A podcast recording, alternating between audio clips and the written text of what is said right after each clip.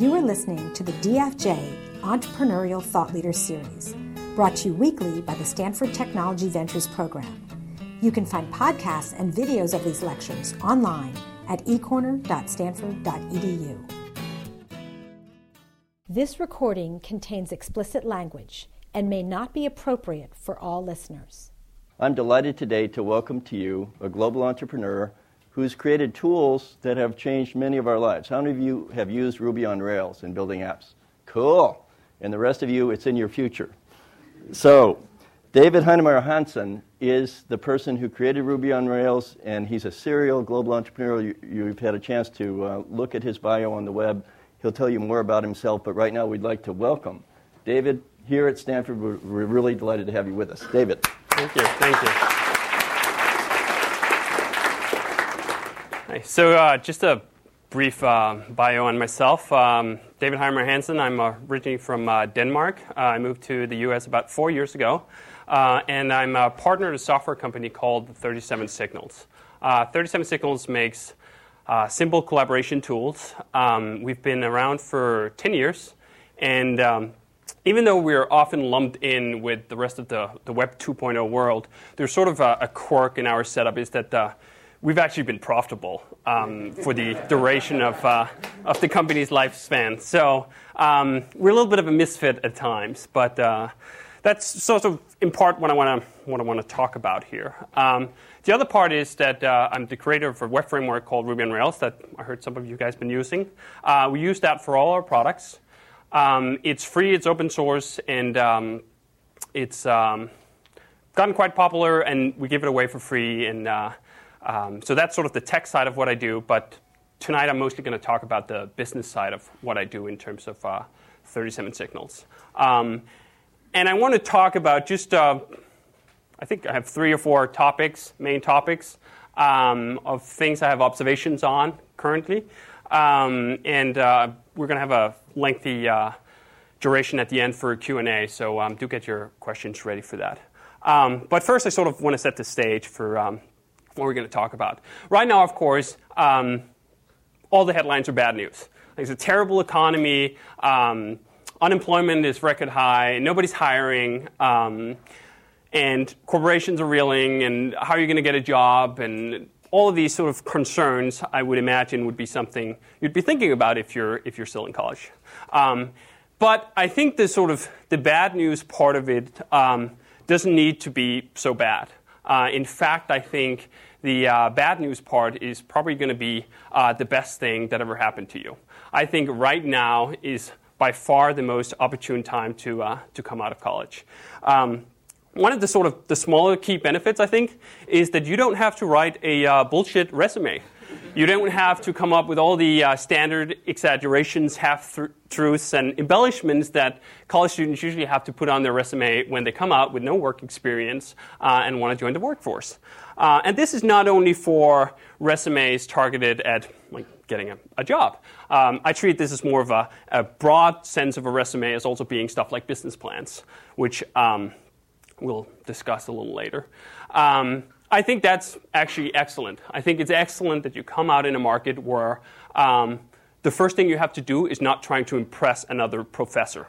Because I think um, people who've been in college, I was in Copenhagen Business School for, for three years getting my bachelor's, come out with a, sort of a warped sense of what matters. And what matters um, when you come out and you want to start a business is definitely not the professor. Um, and we'll talk a little bit about that. Um, what does matter, though, I think, and what's really important about coming out now, is that because you can't just get a standard, boring middle management job at some consultancy somewhere, you actually have to go out and make something. You have to put a dent in the universe.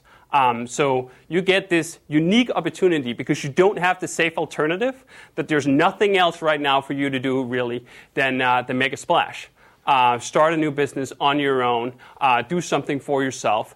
Don't just become another uh, management consultant at uh, Accenture or something like that. Um, okay, so that's sort of the stage. But so you want to you want to make a end in the universe, and you're coming out, um, and uh, how are you going to do that? Like, just because now is a good time to start a business doesn't mean it's easy to start a business. Uh, in fact, it's always hard. There's not going to be any surefire way to, to instant success. There's not going to be any get rich quick schemes that's going to work um, for you. But before you can even get started, I think the most important thing for you to realize is that you have to unlearn your MBA. Uh, and I'm treating MBA here as a sort of a general grab bag for business school management theories, and um, I think that's probably as, as, kind as I can put it. Uh, I spent three years at Copenhagen Business School, and I would probably say that, according to my estimations, 96.7% of the time was completely wasted. It has nothing to do with what I actually do today, uh, and it has no impact on what I actually uh, work with every day. In fact, I came out slightly damaged. Um, I came out with a head that'd been soaking in management theory for three years, and it was actually a little off.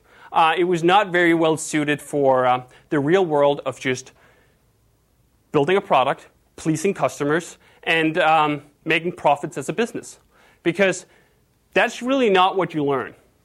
And you have to just sort of readjust and recalibrate when you come out of school to, uh, to that reality that nobody cares about a 20 page report on um, five forces. Like, it just doesn't matter. There's none of your customers that's going to think, oh, well, did you do your five forces for this uh, setup? No? All right, then we're not going to buy your product. It just doesn't matter. So, all of these tools that you've learned are only for you. They're not going to impress anybody else when you start your own business. And what you learn is that when you're starting your own business, um, and all businesses start small, is that none of it is relevant. Like when you have two people, three people, five people, nobody's going to do all the heavy handed management theory on it. It's just irrelevant because it's not targeted at your size. That might be fine for a management retreat at IBM's second level management somewhere in uh, Florida. Like, that's going to impress the rest of the group, I'm sure, but it's not going to impress any of your customers. Um, so, you have to first get out of that rut. And I suggest that you start in. Um, the key spot, which is your writing. When you come out of business school, your writing sucks because your writing has been targeted at pleasing professors who want to see you demonstrate theories and write a certain amount of uh, work. Like papers of 20 pages or however many characters that is. That was at least how it was for me at Copenhagen Business School. We had certain requirements. There's no be- special bonus point for writing a one page paper. There is no. Uh, but that simplicity that approach to um, just writing exactly what you need and nothing more is exactly what you need to succeed out there, not what you need to succeed in here. And I have like a, a funny example of, of how bad things can go when your brain have become all mushy with all this uh, MBA bullshit. Um, this is Domino's CEO David Brandon talking a few days ago. The weakness in our uh, value chain with the customers is really in our core product. what? what does that even mean? Well, I tried to translate that into human.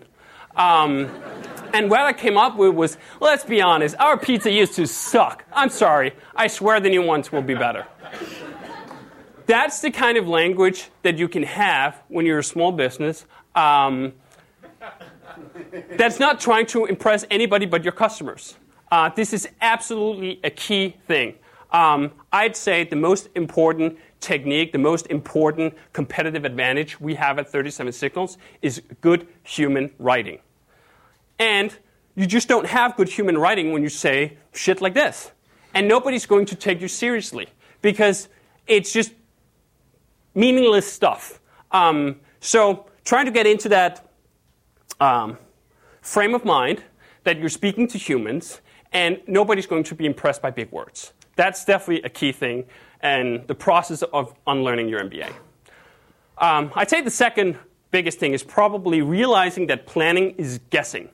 And all of those um, techniques that you've been taught are mostly about planning long term planning, strategic planning, tactical planning, all sorts of planning um, that leads to, to really, really funny things like startups that have five year growth plans. What? You don't even have anything yet, and you're theorizing about how it's going to look in year five? How do you know? You don't.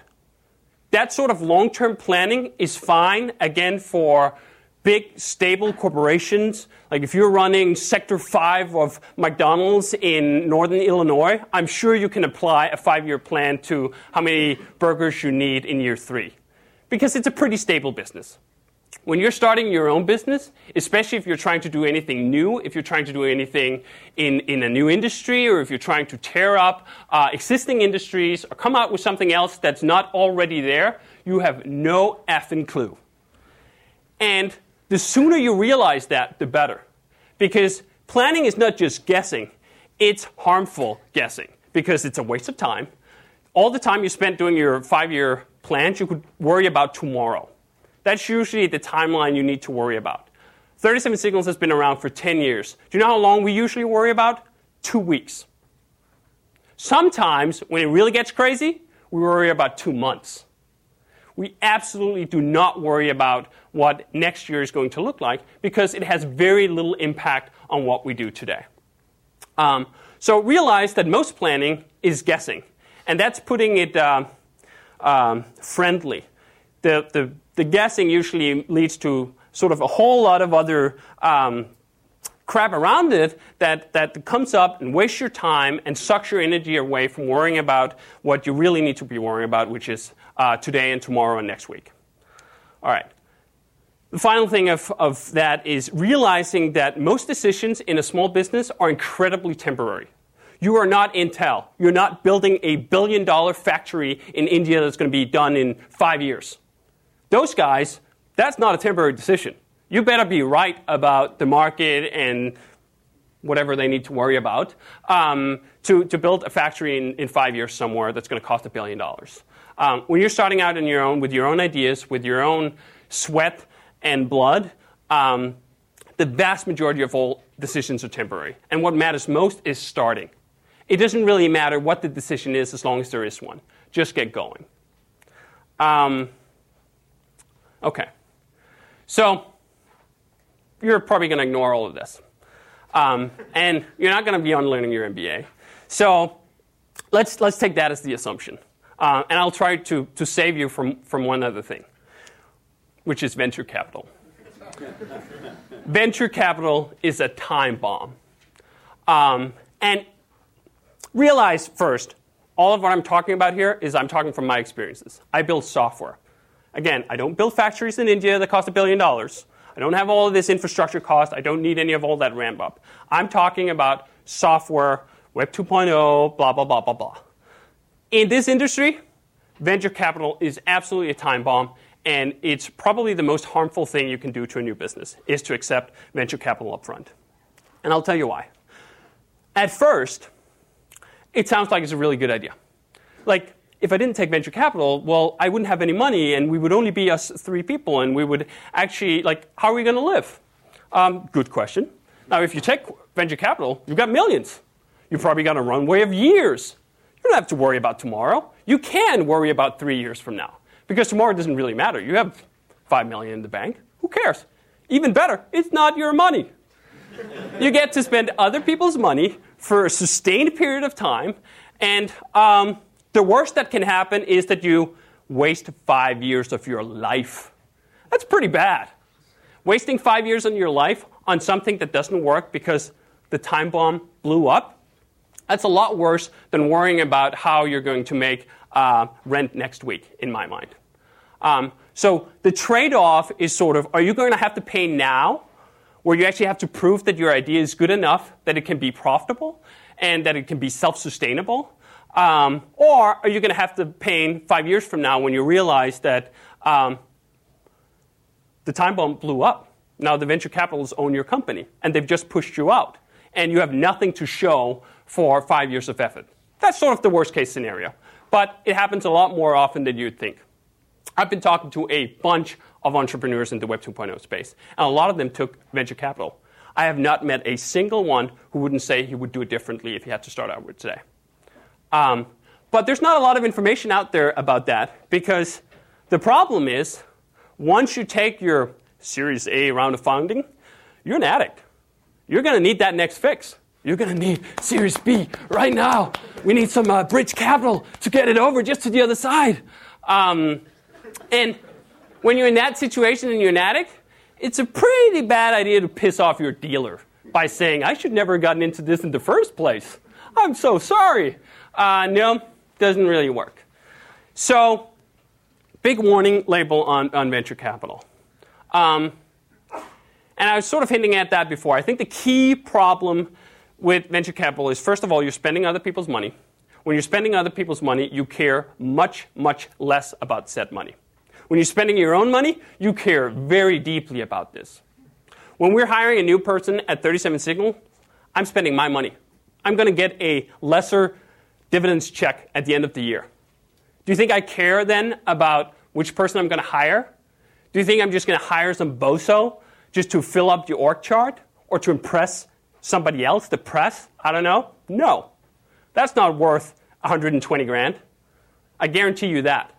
Um, secondly, when it's your own money, you want to make more of it faster, which usually means that you can't just put out a product, a product that doesn't have a price.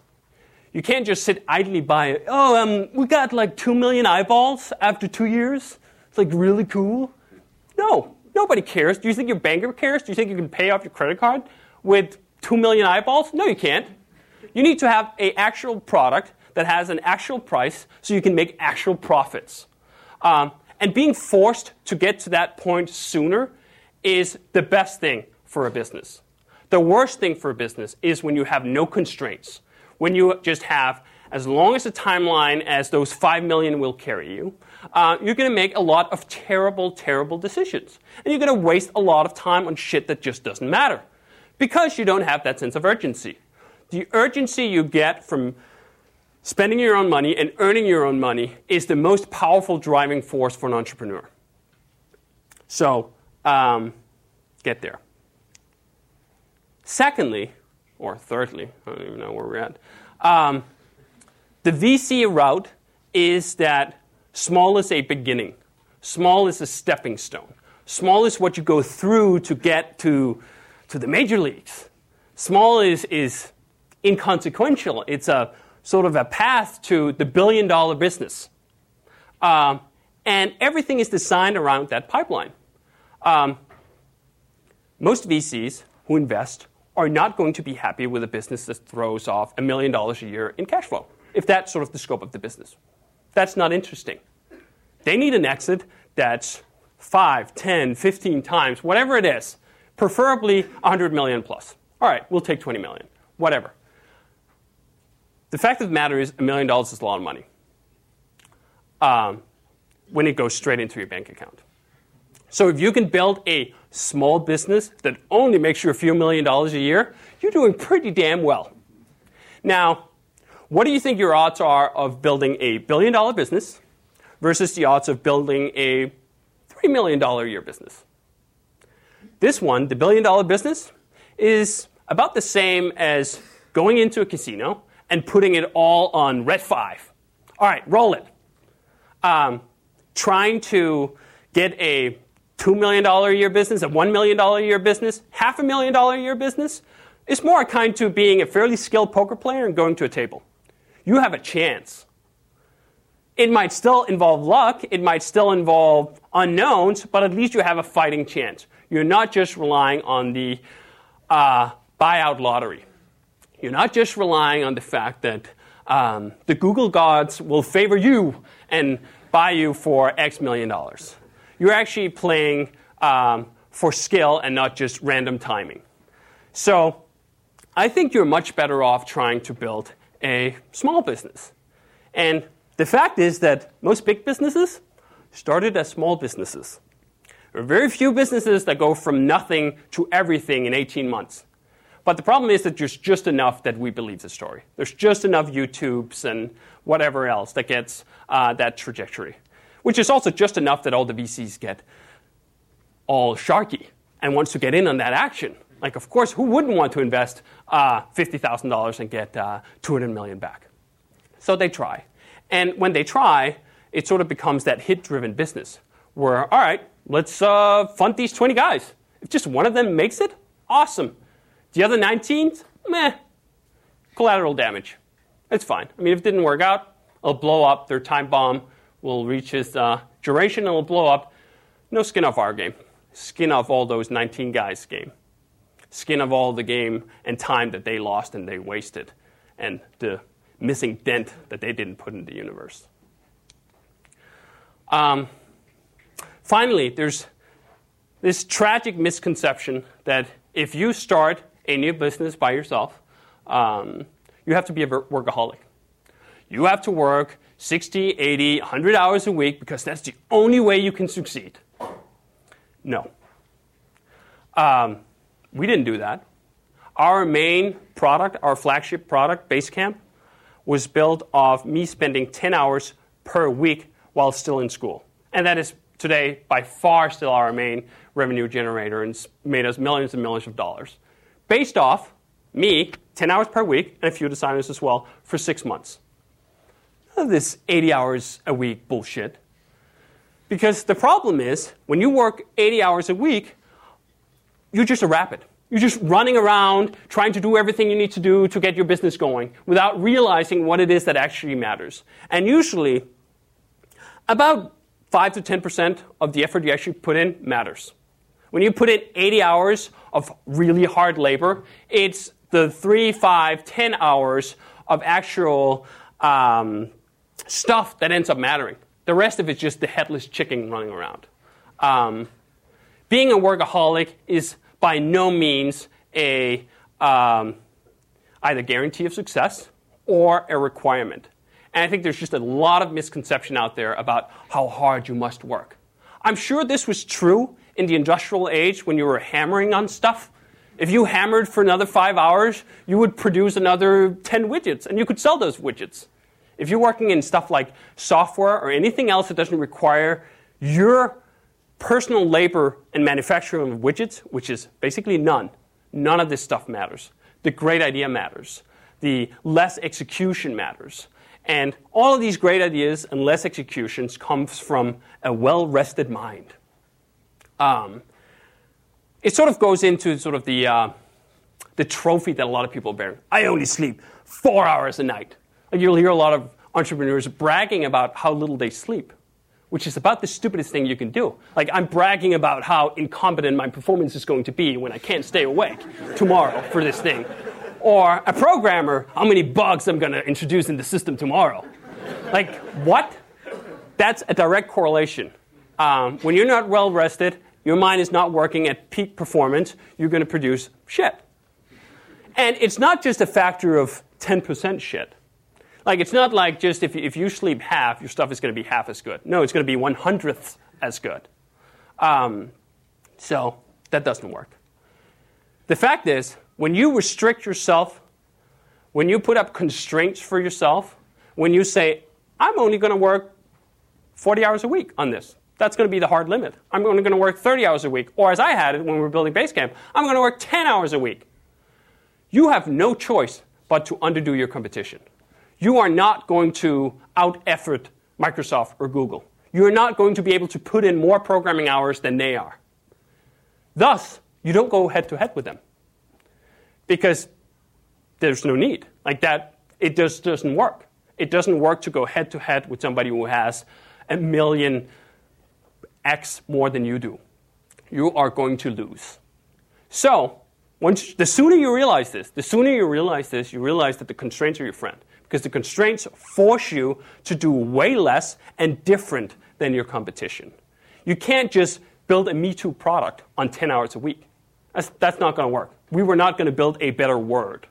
That was just not going to work. We would have to pick a new category, a new type of product, something that combined something else, something that was vastly different, different enough that we could do it in the time that we had, and it would be simpler than everything else. Well, here's the wonderful thing uh, consumers generally love that the number one uh, feedback we have whenever we do customer service, and we've been doing this for five years, is that we love how simple your product is.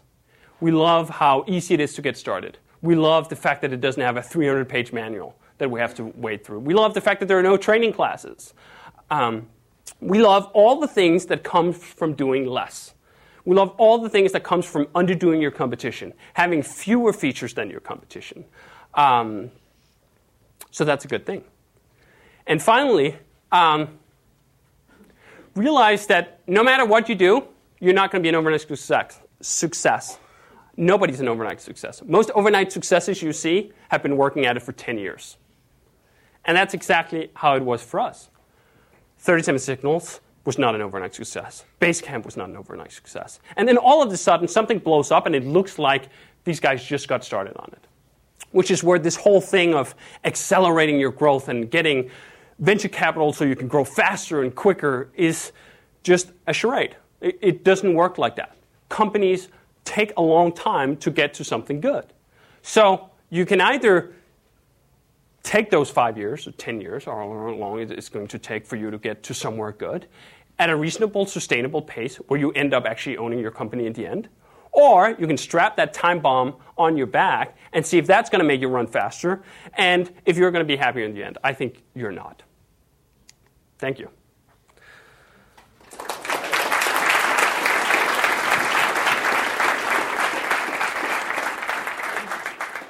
Thank you David.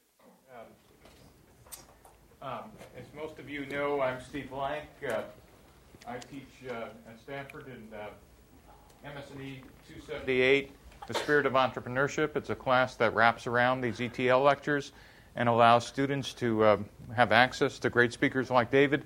And um, actually, after this uh, session, we go back and analyze uh, what the speaker said, where they actually came from, and what were their motivations when they started the company. And uh, today we're honored that David's going to uh, walk over to class with us, and for those of you in the class, we'll get to have uh, uh David with us, and so uh, we'll get to ask him the real questions there. Uh, but David, just to segue, um, I understand your first thing you did was actually a, a, gaming website. Was that true? Sure. That's how I originally got into programming. I used to do game reviews, computer games, console Were games. Were you a hardcore gamer? I was a pretty hardcore gamer. I was, uh, and I was just interested in getting this stuff out there. And going through the traditional way of getting your review published in a magazine was very hard, and it relied on um, the graces of other people. I didn't like that too much. So instead, the internet. Um, this was '97, which is popping up, or I was getting aware of it. Uh, I was like, this is a perfect spot to do that. So I started publishing a number of gaming websites, and uh, to do those gaming websites, I had to teach myself programming. So that's how I got into that. And did you think of it as a business or a passion at the time? Nope. At that time, I was still sort of blissfully ignorant, in large part because I, uh, I sort of had VC money strapped on to the back of me, not in the sense of my specific things, but uh, this was still dot com days, and I made it into an incubator who, for mysterious reasons, decided to pay me uh, a princely uh, monthly wage for writing game reviews with no absolutely idea of how they were going to make money off this. But at the time, I didn't care. It wasn't my money. So I got to play games and uh, write reviews and uh, teach myself programming. So uh, it seemed like a, like a sweet deal at the time. And, and do you think that experience uh, affected your view of um, where you are today? Absolutely. Um, first of all, just realizing that that stuff doesn't last forever. It lasted, I think, 18 months. And then they realized, hey, we don't have a clue how we're going to make any money here. And uh, the bank account is almost empty of all that VC money we got in. You're fired. Um, I didn't get that far because I actually quit a few months uh, before that, sort of seeing that that was the road it was going to take. Mm-hmm. Um, and then I joined a, uh, another software company where um, I got the best seven months of education in my life um, because this was the worst software company I had ever worked for. They made every single mistake in the book, and that is by far the best way to learn. Doesn't occur here in Silicon Valley, I want Right, say. no, I'm sure. So I'd actually say for, for people who have sort of aspiration to become an entrepreneur, finding a shitty company and forcing yourself to work there for six months is awesome motivation, and you learn so much about how not to do things. That, that's actually a great insight. So, so re- deconstructing that, what did you actually take from that experience specifically? Sure. So, a lot of it was based on terrible management. Um, here was a couple of guys who've been running this um, company, um, and they haven't worked for somebody else. So that was definitely a key point. I've identified. When people haven't worked for other people, they tend to be terrible managers, which means that going straight from college into management is a terrible idea. Uh, you absolutely have to work for somebody else, otherwise, you can't empathize. You can't put yourself in employees' shoes. And if you can't do that, you can't build a working environment that's worth working at. And if you can't do that, you can't build a company that's worth working for. So you felt the culture was pretty bad for. It was terrible. It was just full of bad decisions. Got it. Um, And and if you were the boss at, at that place, what would you have done different? Well, probably I would probably not have done anything differently if I had been in their shoes. And that's sort of what I took away from that is that it's so much about the environment. It's not because any of us are special or magical. It's because of the experiences we've been put through. If you had not put, been put through the experience of working for somebody else, you're just going to make bad deci- decisions. Got it. It's simply just lacking that training. And from that startup, where'd you go? Um, I went actually to Copenhagen Business School. I saw that that ship was going to sink too. This was just at the end of uh, dot com phase, and these guys were also venture capital funded um, and weren't making enough money to pay the bills. So I decided that, um, hey, let's go to business school and, and see how that goes for three years. Interesting. And then you went out and did Ruby on Rails by yourself? Um, so let's see. I always get these the timing mixed up, but sometimes during my business school stuff, I uh, I started uh, collaborating with 37 Signals as sort of a way to work uh, next to uh, to the schooling, and we started uh, doing some client projects together, and then we started on Basecamp, and it was the Basecamp project that was the birth of Ruby on Rails. And what did you like about collaborating with 37 Signals that you didn't like with your past experiences? What was it that made you actually? So I, I think a, a fair amount again was environment. I was still in Copenhagen, Denmark. Uh, the rest of the company was in Chicago. We had a seven-hour time zone gap. So what did that mean? So It is mean- that the distance you need to be managed? Is that, that that's a great distance. Absolutely. I still work from home to this day. great? Um, and I, I think a, a lot of it comes from the fact that they couldn't call me into pointless meetings. We couldn't waste a lot of uh, bullshit time just sitting around and shooting the shit. Um, we had to actually uh, do work because that was the only way we really communicated. We communicated by showing work. So um, they'd have some new designs, and I would implement those designs, and they would say, "All right, that's good," or "That's bad. Let's do it again."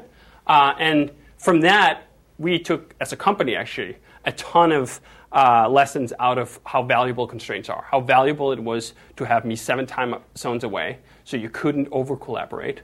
Um, and uh, that sort of fed into how the structure of the company is, is today. Most of the company, or about half of the company, is still in Chicago. Most of those people in Chicago even work from home, and the rest of the company is spread out all over the rest of the world. And so now you're a partner at Yes. 37 Signals rather than just a collaborator. Right. You got invited to be part of the company. Yep. And, and so the 37 Signals that you were a collaborator, collaborator for, and the 37 Signals today, does it have the same goals or is it evolved or? I think it has very much the same goals. We try constantly to, to take it back to that. I think actually most companies start out with the right ideas, the right sort of philosophy, and then they mm-hmm. lose their way. I think that's the easiest way to destroy a company is by losing your way. So we constantly try to go back to, hey, how did we do this when we were three people and didn't have time for bullshit? When we actually just had to get stun- uh, stuff done all the time?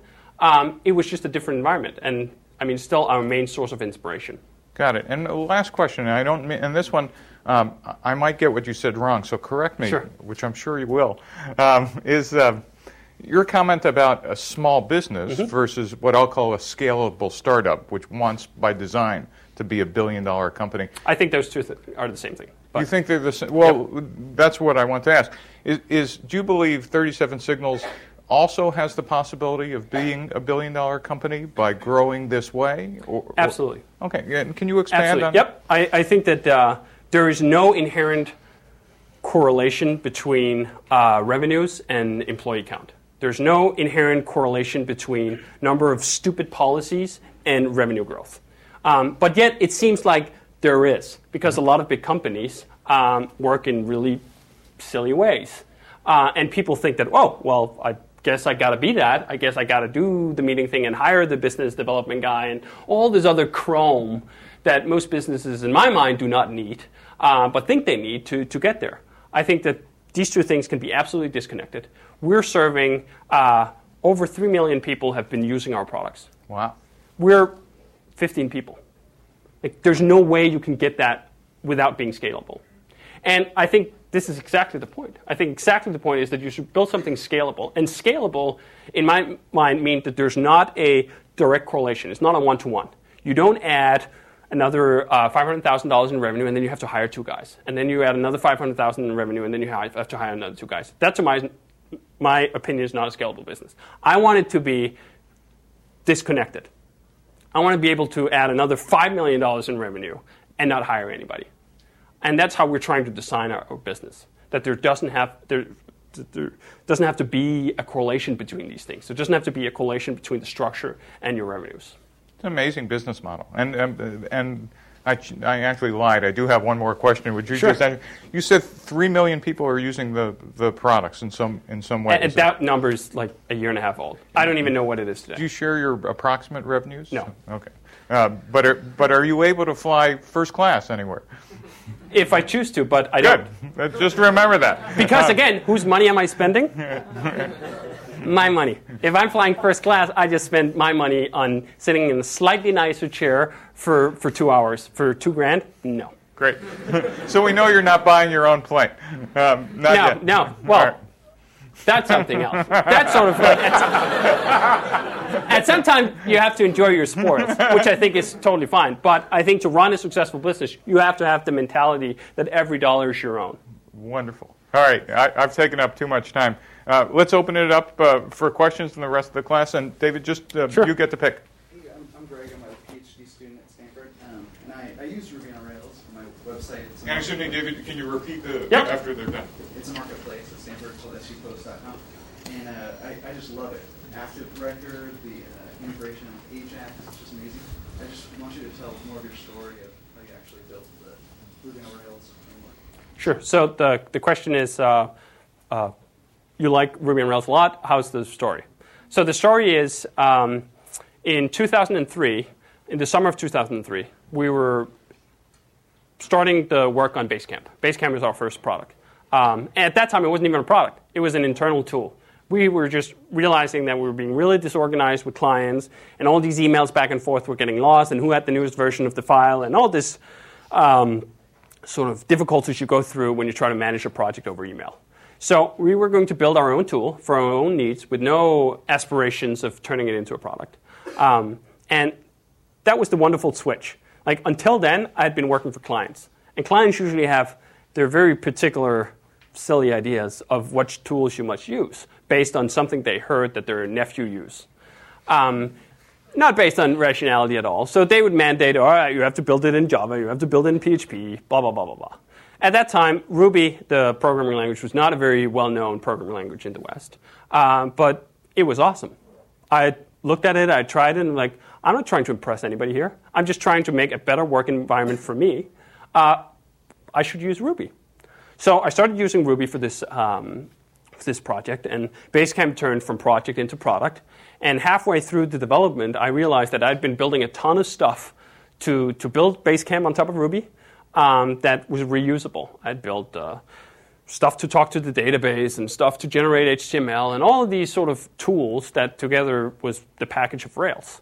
And I was just looking at all the tools that I've used to get to that point. The Apache web server, MySQL database, uh, Linux, all this free software, free open source software. I think I'd be an asshole if I didn't share this.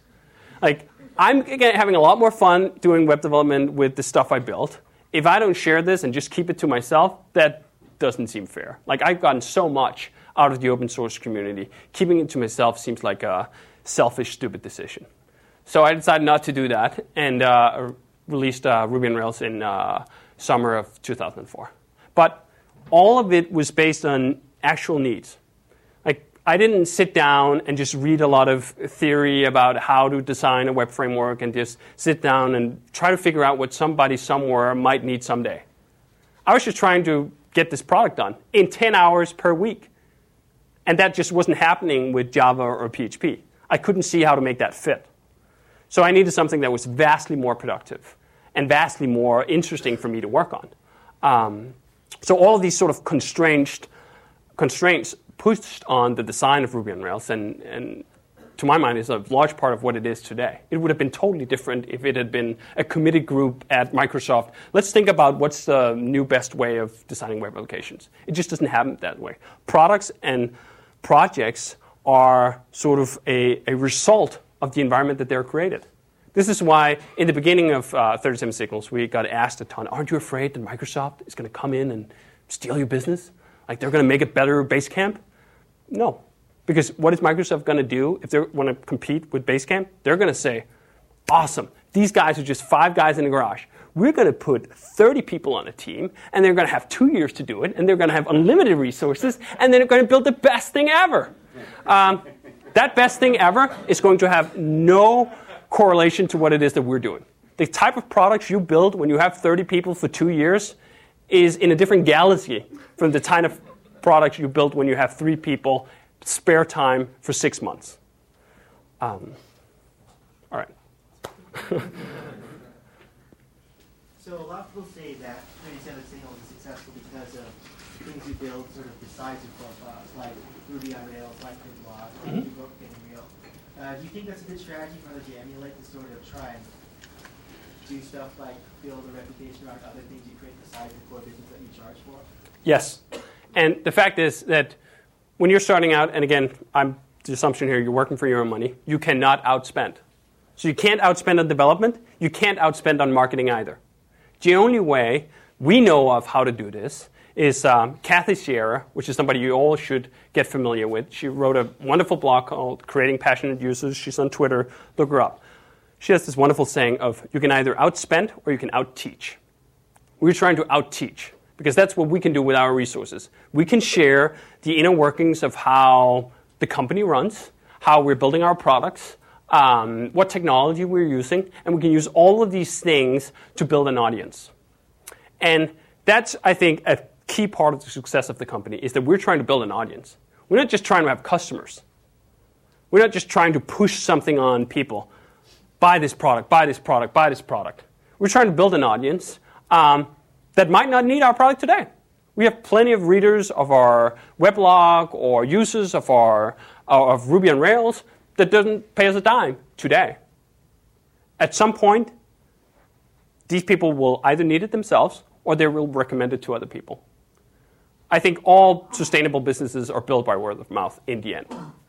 And the way to get to great word of mouth is you can try the outspent uh, approach on marketing, uh, and that might work for some. It's very expensive. It's not going to work without the VC capital, and that has its own time bomb issues. Um, so, what can work for you is to, to try to outteach. Um, and this is one of those things where it's just not about money. Um, it's just about sharing what it is that you're doing, being a good writer, um, getting people interested in, and passionate about uh, what's going on. And people are constantly saying, well, I'm working some other business that's not interesting. Bullshit. Every business is interesting. There's always somebody who cares. There's always somebody who cares about your niche. Um, if you had originally said, oh, who's going to care about how HTML or CSS looks like? Well, that sounds like a stupid question, but there's plenty of people who do. Plenty of people who care. Um, you said that uh, uh, for your time at Copenhagen Business School, that 96.7% of your time is basically wasted. So can you tell us what you found about the remaining 3.3% that you Yes. So the question is uh, I said that I wasted the vast majority of my time in business school. What did I actually take away that was worthwhile? Um, one lesson, which I could have gotten somewhere else, actually, I just heard it on the, the Wire, that uh, HBO show the other day, is uh, buy for a dollar, sell for two. There's, there's a key lesson that you have to sell for more than, than what you're buying for. And it seems like a lot of people in the Web 2.0 space still haven't conceptualized that idea. So um, I, that idea of just um, the marketplace, of capitalism, uh, of people being self, um, selfish bastards, that that works, that was probably sort of a key insight that I took away from it. Um, that you, you just have to appeal to people's own self-interest. And that works in terms of running your company and getting customers and all of these things. I think uh, capitalism, in terms of people assigning value to what you do by paying you money, I didn't, I didn't have that narrowed down before I came to business school. I mean, it's very elementary, but sometimes the simplest things are the, the hardest to, to learn. So I took that away. Um, let's see. What else? Um, I think in some ways, just being well read has some sense of usefulness in the terms of it's easier to shoot other people's bullshit net down when you sort of are intimately familiar with what it is. Um, so I think that was that was definitely helpful. Um, but uh, yeah, I, there's nothing that jumps straight to mind, which I think in itself is a problem. I, am sure there's plenty of other things that I did learn and did take away from it, but uh, I, I, was just not generally a good, big fan of it because it does not apply to what I do. The vast, vast majority of all this stuff does not apply to, to running a, a 15 people company. It might apply to running 100,000, but I'm not interested in that anyway. I would never want to run a 100,000 people company. I think that'd be a terrible scaling thing, or basically it wouldn't scale. Which is actually what's kind of funny with, with our industry that there's a fair number of prominent case studies that get a lot of sort of attention um, for being big successes. And in, in our space, sort of software as a service, like I'm going to pick on somebody in particular here, Salesforce. So Salesforce has gotten a ton of good press about, oh, how wonderful it is that they're moving all their software online and how innovative that business model is. Have you guys looked at their numbers? Have you guys looked at their margins? Have you guys looked at their PE? It's hysterically bad. Do you know what their margins is for, for sort of the, the last reported uh, earnings? 5.9%. If you can only make 5.9% off something that you don't even make, it's software. Each marginal thing is free. And you've been at it for 10 years, you're doing it wrong. I mean, they might be a billion dollar company, and that's where all the attention comes from because people look at stupid things like revenues as though they meant anything. Revenues doesn't mean anything, profits mean something. And I think there are a few smart companies who've realized this, like Apple, for example. They, for a long time, got a bad. Well, you guys only have 5% market share. Who cares? if you're the guys making the most money, if you guys are taking the most profits out. So this awesome stat about the iPhone, how they only have like, what was it, 20% or 15% market share, but like 50% profit share. That's exactly the kind of company that we want to build. And I encourage you guys to build too. Build companies that focus on profits. I don't even know if, where that came from, but um, in the back Earlier, you, you mentioned your disdain for venture capital. Uh-huh. Do you feel the same way about angel capital? Uh, I think I heard that you, you, guys took funding from Jeff Bezos a few years ago. Yep. Can you talk about that a bit and what drove that decision? Sure. So I'll talk about the Bezos thing. Um, when the first three or four years of running the business, we got about, I think, 35 to 40 venture capital firms coming knocking on our doors wanting to give us money. And we couldn't understand how to make that work because the company was profitable, more than profitable. Um, so, what were we going to spend that money on? Other than buying a nicer office or hiring more people that we didn't really know what they were going to do. Um, so that didn't work. For the one thing that made the Bezos thing work was A, he wasn't a venture capital list. He didn't have the three to five year time bomb view. He had the uh, let's build an awesome company in 20 years. Let's uh, not sell this company. Let's not do all of those things. Um, and Secondly, we set it up in such a way that's very un VC like. For us, it was not funding the operation. For us, it was all money off the table. So it was sort of a way to reduce risk for us. I mean, the company could blow up next year and we would have nothing to show for it. So we took some risk off the table without giving up any control at all. Bezos doesn't have a board member seating, um, I mean, like he would show anyway. Um, like the investment that he made in our company is like a rounding error on uh, a coffee break uh, for a guy that's worth $13 billion. So for him, it's, it's more about just the being interested in and having an association with it. And for us, it was about getting something off the table and having somebody like Bezos involved uh, that we could draw and have like a advisor of sorts. Um, so absolutely not about, it wasn't a VC thing.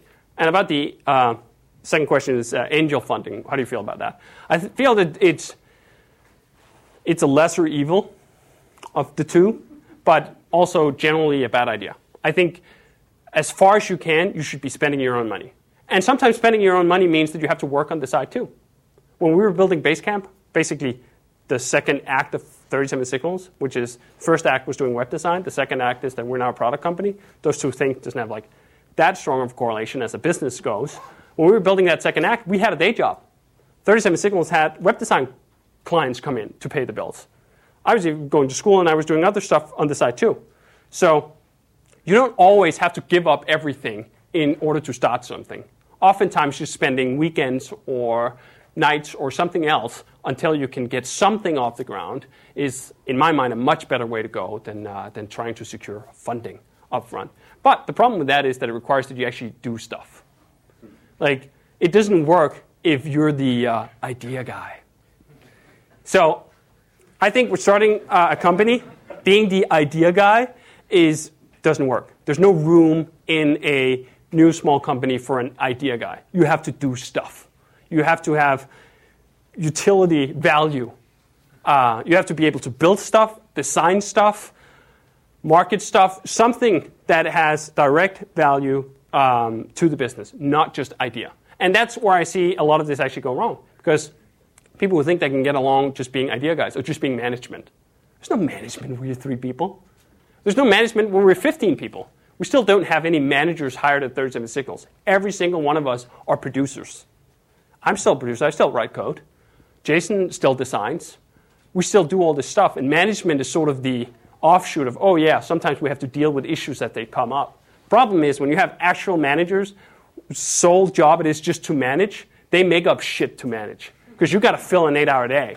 And in the beginning, there's like 40 minutes of management every three days. That's what you need in terms of management. You do not need eight hours of management, which is how you get policies and all this other bullshit that uh, crops up when people don't have anything to do. Idle managers are absolutely the worst. So how do you make up? How do you do decision? Um, how do you make company decisions if there are no managers, or is it is it totally collaborative, or does one person just say, "Hey, we need to do this," and runs with it, or what's the process? Oftentimes, somebody brings up a good idea, and we say, "That sounds good. Let's do that." Uh, there's not a formalized process. We don't have any board meetings to chart the direction of our strategy or something like that. Uh, we just have we have a chat room. Uh, actually, it's one of our own products. It's called Campfire. And if somebody has a good idea, they type it in, and we say, "Let's do that," uh, or "Let's not do that." Um, there's not a whole lot of management going on. Yes, Jason and I, which Jason is my business partner, um, probably weigh in on more decisions than most because, like, sort of, that's what we do. Um, but we also implement this stuff. When you disconnect those things entirely, the people who do stuff and the people who decide stuff, bad things usually happen. If in case you can create very good profit margins, why do you not want to build a 100,000 people business? Because that will create more opportunities for 100,000 people. Over here, you know, let's say 15 people company, you're just building personal wealth. Would you agree? Yes. I am just building personal wealth. I think that's how the system works. Uh, to me, if I have a big profit margin, the goal is to get it higher, not lower. For me, just hiring another 100,000 people is not going to bring wealth to anything. Our wealth, what we contribute to the system, is that we build cheap stuff.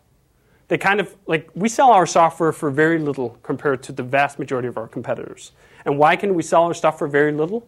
Because our costs are very low. We have an entirely different cost structure from somebody, say, Salesforce. When you assign a key account manager to everything, you have to charge something very different from 15 people dealing with 4 million customers. So I think building a scalable business um, is something entirely different. And the capitalism of making sort of the system works is entirely different than charity. Charity is fine too. I mean, you can build up your personal wealth and then you can give it all away for free, which or for free. Makes sense. Bill Gates sort of like, all right, that's cool. If you try to mix those two things, I don't think you get anything good out of that. Encourage those 100,000 people who you would have hired to actually do shit instead. Start their own companies.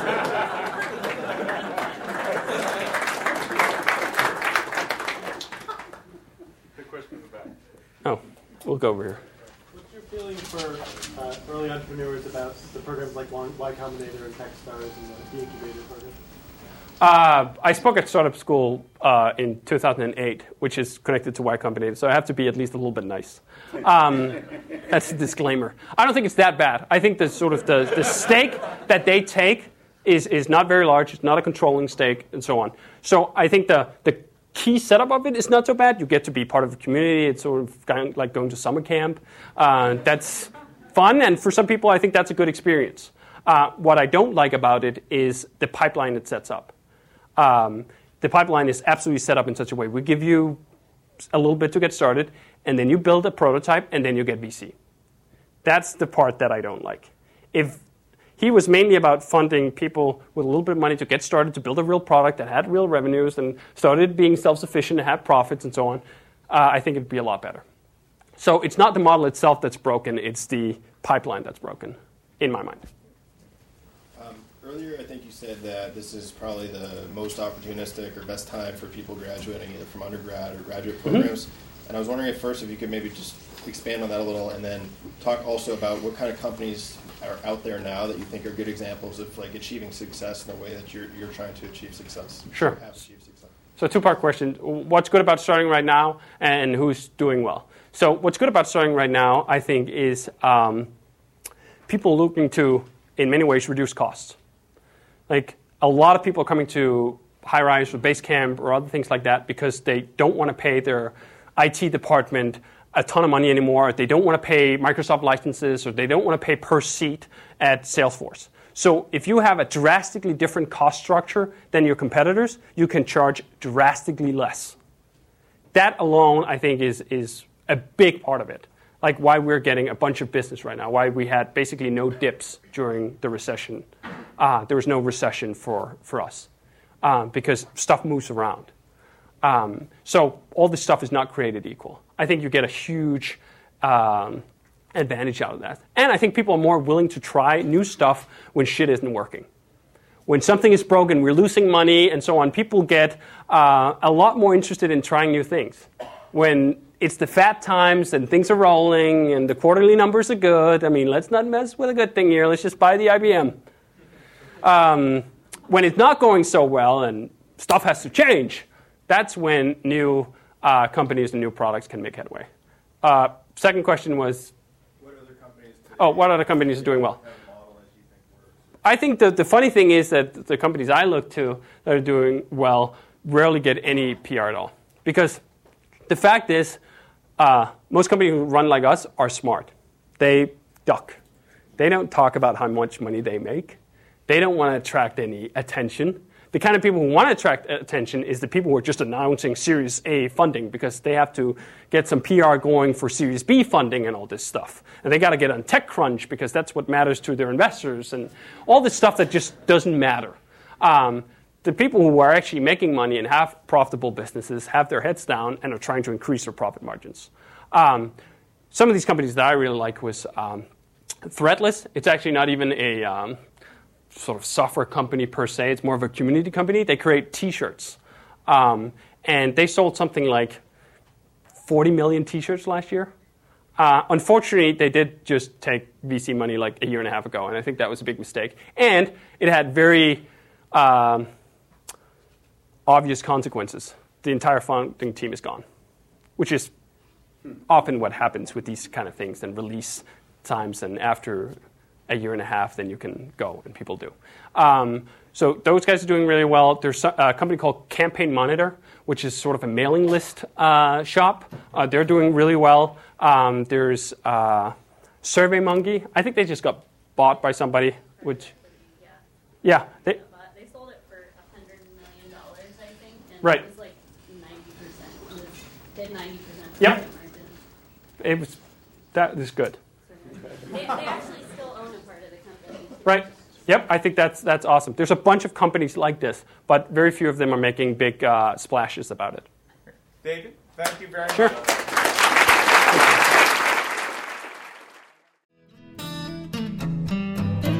You have been listening to the Draper Fisher Jurvetson Entrepreneurial Thought Leader Series, brought to you weekly by the Stanford Technology Ventures Program. You can find additional podcasts and videos of these lectures online at ecorner.stanford.edu.